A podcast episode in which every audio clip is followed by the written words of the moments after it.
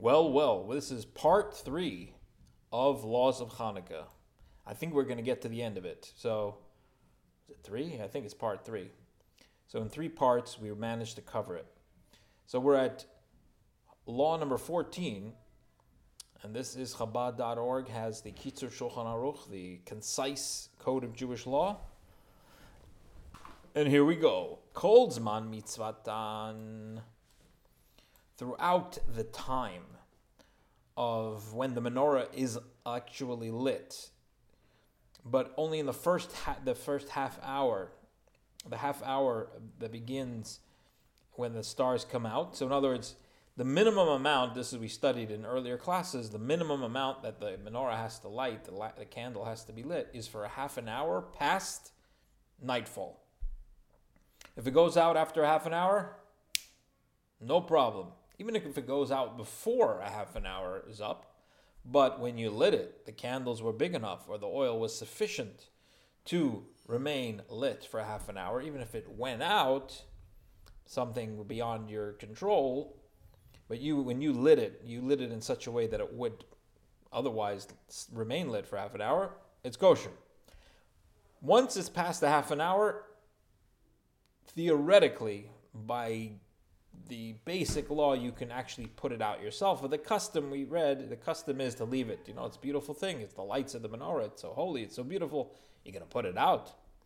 But theoretically, you're, it's allowed. So, for example, I'm just thinking now that if it was some kind of a danger of, uh, God forbid, of a fire, once the half an hour is up, theoretically it could be extinguished. Now, during that time, that half hour, which is the time of the mitzvah, says the Kitzur Shulchan Aruch, Asur lehanot me'oran.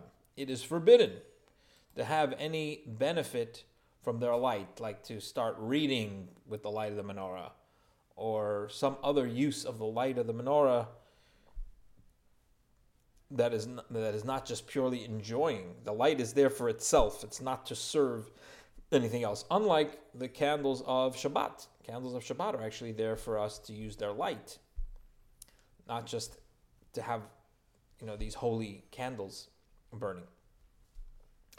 So it's forbidden. That's why it's customary to take the shamash, the shamash being the candle that you use to light the can the other candles, and to use that and put it near the lights of Hanukkah, lights of the menorah, kidei shim yishtamish etzlon yishtamish shamash. And the perp, the reason for that is because if you will end up using the light of the menorah by accident, you forget, you will be using the light of the shamash, which is not one of the holy candles of the menorah. And, and is allowed to, to benefit from it. Now, because you're adding this shamash, shamash literally means a servant, a, the one that serves the others. An attendant is called a shamish. So the problem now is if you're going to be putting that next to your menorah, it could start looking like you have more than enough candles. Let's say it's the first night. You're supposed to only have one flame lit, but now you have a second one, your shamash. So what's the solution? The solution is to put it higher than the other candles so it should be obvious that it's not part of the count of which night it is. Make sense? Good. Let's keep rolling. Number 15. Madlikin hanedois bebeisneses mishum persuminisa.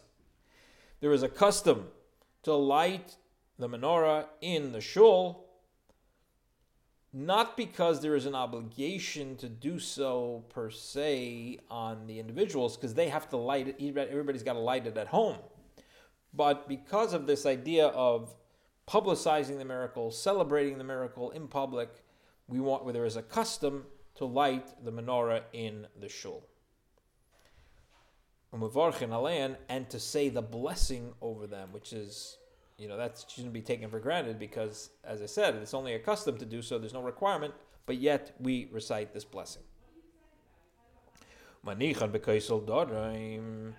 And we place them on the southern wall of the of the synagogue. Umadlikon and we light them when between the prayer of mincha, the afternoon prayer, and the prayer of Ma'ariv, which is the evening prayer. The ein adam So this is very important. Let's say I'm in the shul, and the rabbi gets up and he makes a whole ceremony and he lights the menorah, and it's very beautiful and it's very moving and very touching.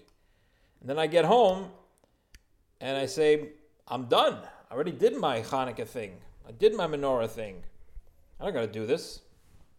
Well, you'd be wrong because it's got to be done by each individual in the house. The, the shul thing is, is extra credit. The main thing is that we each light the menorah in our own homes.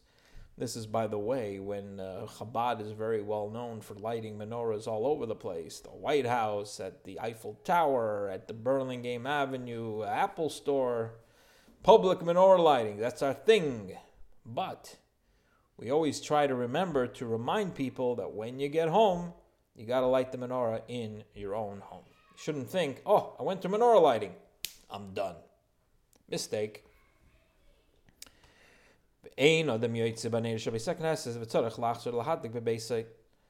So a person who is in the shul does not fulfill his obligation with the menorah lit in the shul. He has to go back. He has to go and do it again in his house. If God forbid somebody is a mourner.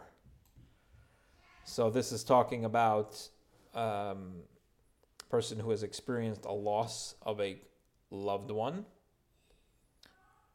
and here in the footnote, he says, talking about one whose parents died within the past 12 months or within 30 days if he mourns for his wife, son, daughter, brother, or sister. Lo yadlik balayl says he should not be the one to light the menorah in the shul on the first night of Hanukkah. Why? Because on the first night of Hanukkah, in addition to the first two blessings, is the third blessing, Shehecheyanu, which is a blessing we recite the first time we do something that we haven't done in a long time. So the first time we light the menorah each year, we add Shehecheyanu. Va'avel, a person in a state of mourning, Ein he's allowed to say the Shehecheyanu, which is a festive and joyous blessing. He's allowed to say it, but only in public. I mean, I'm sorry, only in private. In his own home, he can say it but he's not supposed to say it in public because when in public, it gains even a greater measure of celebration to it. So he should not be the one to light the menorah on the first night of Hanukkah in the shul because he, he's not going to be able to say the Shehecheyanu blessing. Sound good? Moving right along. 16. Nashim chayavot b'ner Chanukah women are obligated to light the menorah. Now, why does he have to say this? Why would women be different? The answer is we have a rule that the Torah requires requires um, women to to fulfill all the all the mitzvot that are known as the negative commandments, the do nots. All, women are obligated in all prohibitions of the Torah. And women are also obligated in all positive mitzvot, the dues, as long as there is no time constraint to the mitzvah. So mezuzah, putting up a mezuzah on your door, women have the same obligation as men because there's no time time factor related to mezuzah. You got to have mezuzah any time of the day, any day of the week, any day of the year. But when you get to things that are time bound, for example, tefillin, which is only worn by day and only six days of the week, not on Shabbat, or tzitzit, which are only obligated by day, then women are exempt from all mitzvot. Well, there are exceptions from many mitzvot that are time bound. So here's a shocker the shofar, big moment in the Jewish calendar, Rosh Hashanah. You're going to hear the shofar women are technically, by the basic law, exempt from having to hear the shofar because it's a time bound. It's a time bound. It's only one day out of the year, Rosh Hashanah. Happens to be that women have taken upon themselves to do it as a custom. So by now, it's become a Jewish tradition that women hear the shofar and so forth. but by the strict letter of the law, they're not required. So therefore, we have to say, what about the menorah? Are women obligated to light the menorah? It's a time-bound mitzvah. It's only eight days out of the year. It's at a certain time. It's in the evening. So you would might think that women would be exempt. Says the halacha, no, the women are obligated to hear, to, to light the menorah. Sha'af hein Now, it doesn't mean that they have to actually light the menorah. It means that somebody in the house has to be lighting the menorah. If they live alone, they will have to light the menorah. Let's see what he says. So women are obligated to light the menorah um, in the, in the mitzvah. It doesn't say to light the menorah in the mitzvah of menorah. The reason for this is the reason that, that this is an exception to the general rule is because women were also experience, experienced the miracle of Hanukkah, which the menorah is celebrating. There's really two ways to understand this. He doesn't get into it. But one is to say that they were suffering from the oppression in the time of Hanukkah, as the men were. And you could say they were suffering even more. In fact, we did say that earlier in an earlier law, in law number three, that the women suffered more because they were unfortunately at the mercy of the invading uh, Greeks in a way that was more severe than the men. We also learned that the women were involved in the salvation if you remember that, there was a, a uh, beheading that occurred. That one of the women, the, the daughter of the of the high priest, went to the top general, and mm, there's no really one nice way to say this, but she took off his head, and that was part of well, it was a catalyst for the victory of the Jews because once once they saw that their leader had been beheaded, they all ran and scattered. So, both in the oppression, women had it worse, and also in the salvation, a woman played a major role. And therefore, even though we generally say that women are exempt from time bound mitzvahs, this mitzvah is different, and women are obligated. A woman could light for the whole household. A child who has already reached the age of education, meaning he's smart enough to know what's flying, what's going on. Gamkin. He also has to um, light the menorah. Suma, a person who is blind. You say, wait a second, he can't even see the menorah. So what's the point of him lighting the menorah?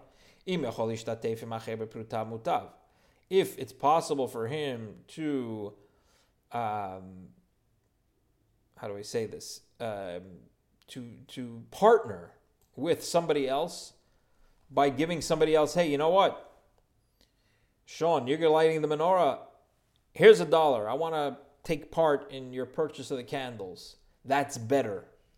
Because then he takes part in the kindling of the menorah for another of another person who can actually see the light. If he's married, then the woman, his wife, lights for him even though typically the husband lights, in this case the woman would light. If he does not have a wife and he lives alone, if he doesn't have a roommate or a a uh, apartment mate with who with whom to partner and pay and say, hey, here's a dollar. Let me uh, let me take part in your kindling. Madlik al He should light with someone's assistance. He should not, however, say the brachas. Okay. Any questions, comments? Is there a uh, time it has to be lit? Yes, it should be lit at um, at uh, nightfall. So at the time of nightfall, like if you were an hour in, you could still light. I mean, is it how does it work? You uh, you so you can you can light it with a blessing as long as there are people around oh. that will see it. You're the only one who's going to see it, There's there's that uh, problematic. So if it's too late at night and nobody's everybody's sleeping already in the house, or nobody's walking around on the street if you're lighting it in the in the window, then you could only light it but without a blessing. So you got to try to get, light it at a time when other people are going to appreciate it. Okay. Okay. Um, the only time you're gonna light it earlier is on Friday because you got to light it, and that's where exactly what we're up to. So let's let's see what it says. Be'erev Shabbat on Friday, madlikin tchila ner Chanukah. You first light your menorah. V'yachar kach ner Shabbos, and then you light your Shabbat candles. Of course, this is all going to happen before sunset, before 18 minutes before sunset, ideally. But you can't light your menorah too early. It's got to be approximately an hour or so, no, no earlier than an hour or so before sunset. Every every week is going to be different. You got to check your halachic times, your your your uh, halachic times calendar for when is plag hamincha. Chabad.org got you covered. First, you, you pray the afternoon prayer, you have to put enough oil, or your, your candles have to be tall enough so that they will remain lit for a half an hour after the stars come out. Because if not, then you're saying a blessing for naught, because you won't be fulfilling the mitzvah if your candle or oil does not have the capacity to remain lit a half an hour after nightfall. So you've got to have some pretty significant um, candles.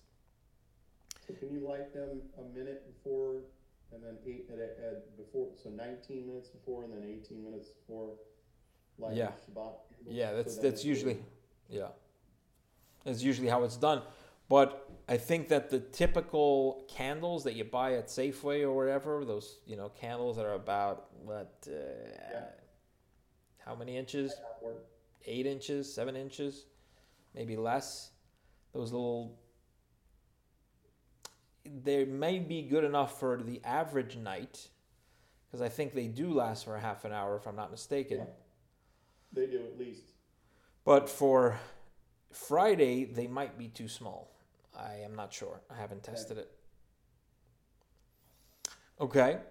Uh, if you're lighting your menorah near a door, where you're going to get some wind coming in, some draft, so you've got to protect it from the wind so that the wind will not blow them out when people are start opening and closing the doors. So that covers our Friday situation. 18 deals with how do we handle it when Shabbos is over. B'motzei Shabbat, Shabbat goes out, mafdilin, we say the Havdalah prayer over the cup of wine, and after that you light the menorah. Why is that? Because you first want to finish Shabbat with the Havdalah before you start lighting stuff, which is a non Shabbat a non-Shabbat activity. However, in the footnote, he cites other other customs that actually do the opposite.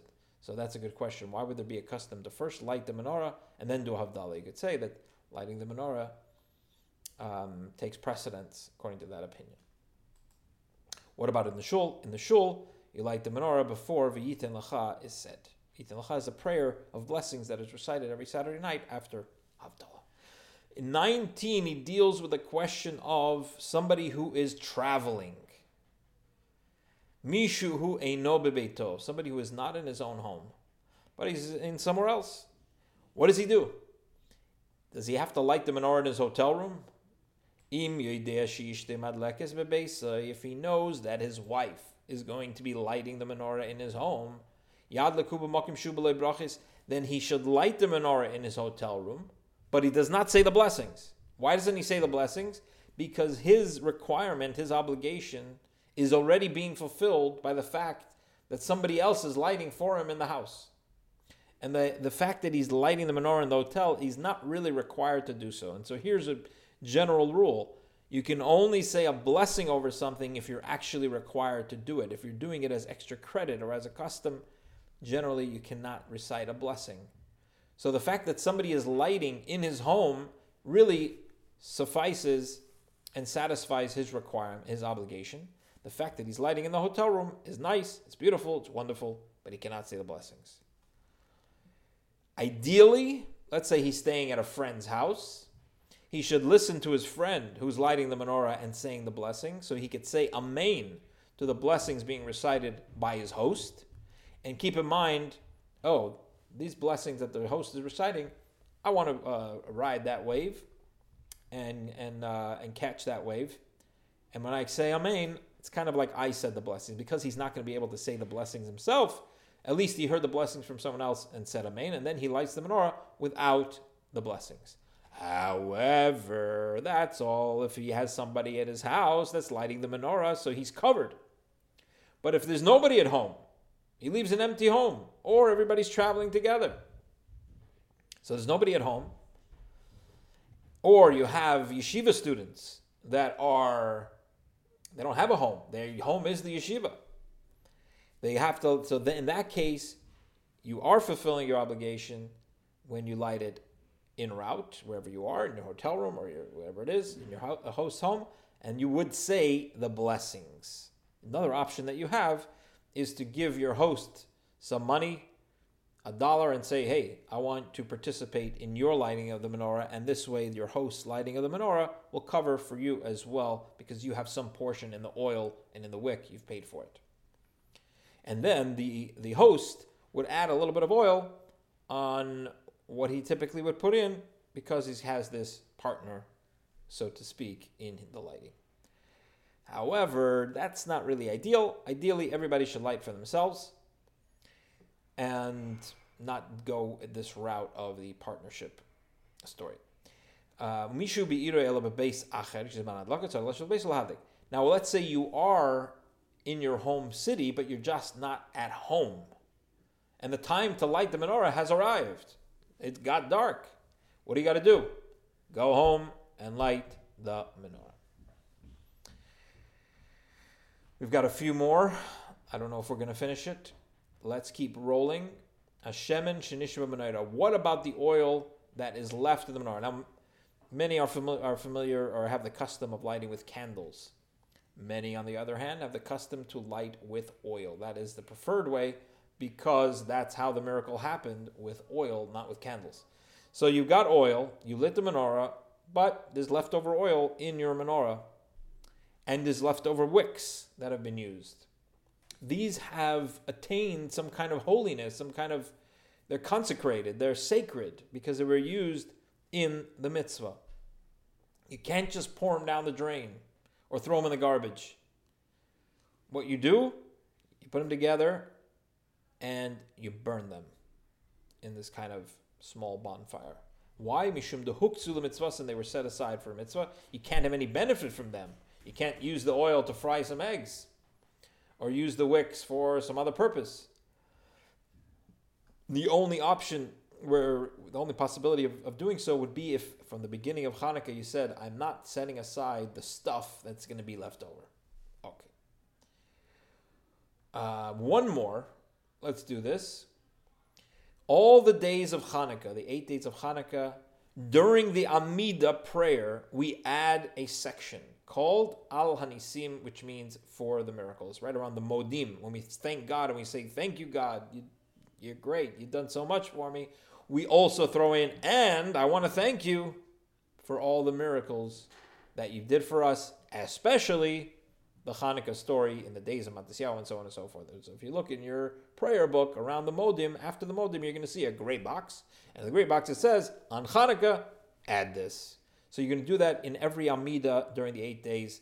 So the evening prayer, morning prayer, afternoon prayer for eight days, you're always going to be adding, and in Musaf and Shabbos, you're always going to be adding the Al Hanisim prayer. Are there, is there a special Torah reading during those days as well? There is, there is. That's that's number 22. Let's finish the one about the Al Hanisim. What happens if you finish the Amidah and you're like, oh man, I forgot to say the. Uh, Al Hanisim. You hit yourself on the head and you say, I forgot. So what do you do? Depends how far you got before realizing that you are a shlemazel. You know what a shlemazel is? shlemazel, somebody forgets things. So if you remembered before you said the God's name at the end of that blessing after Modim, which is Baruch Ata Hashem.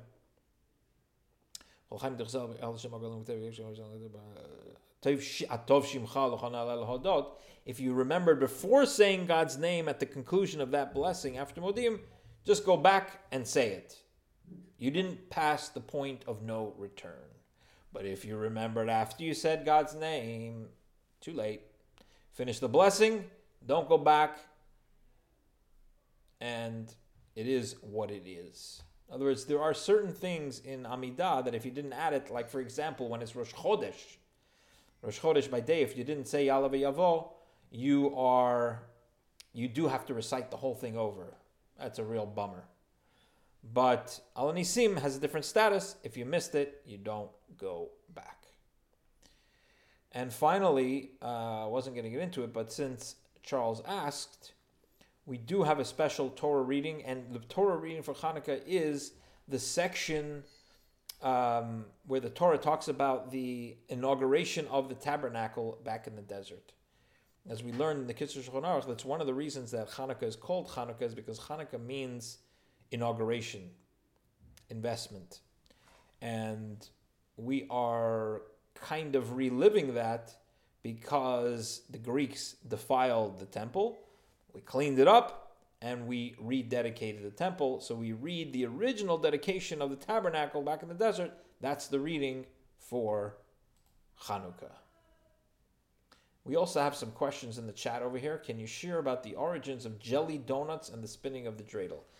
The origins of jelly donuts, I think, has to do with the fact that it is made with oil, and so it's the holiday of oil.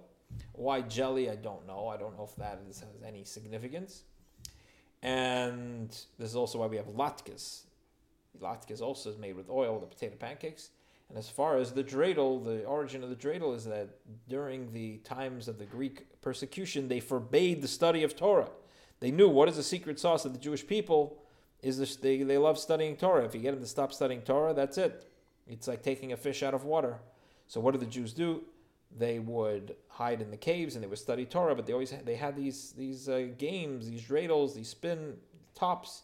So if the Greek soldiers would come, they would put away the scrolls and say, yeah, we're just playing over here. And so that's the origin of the dreidel.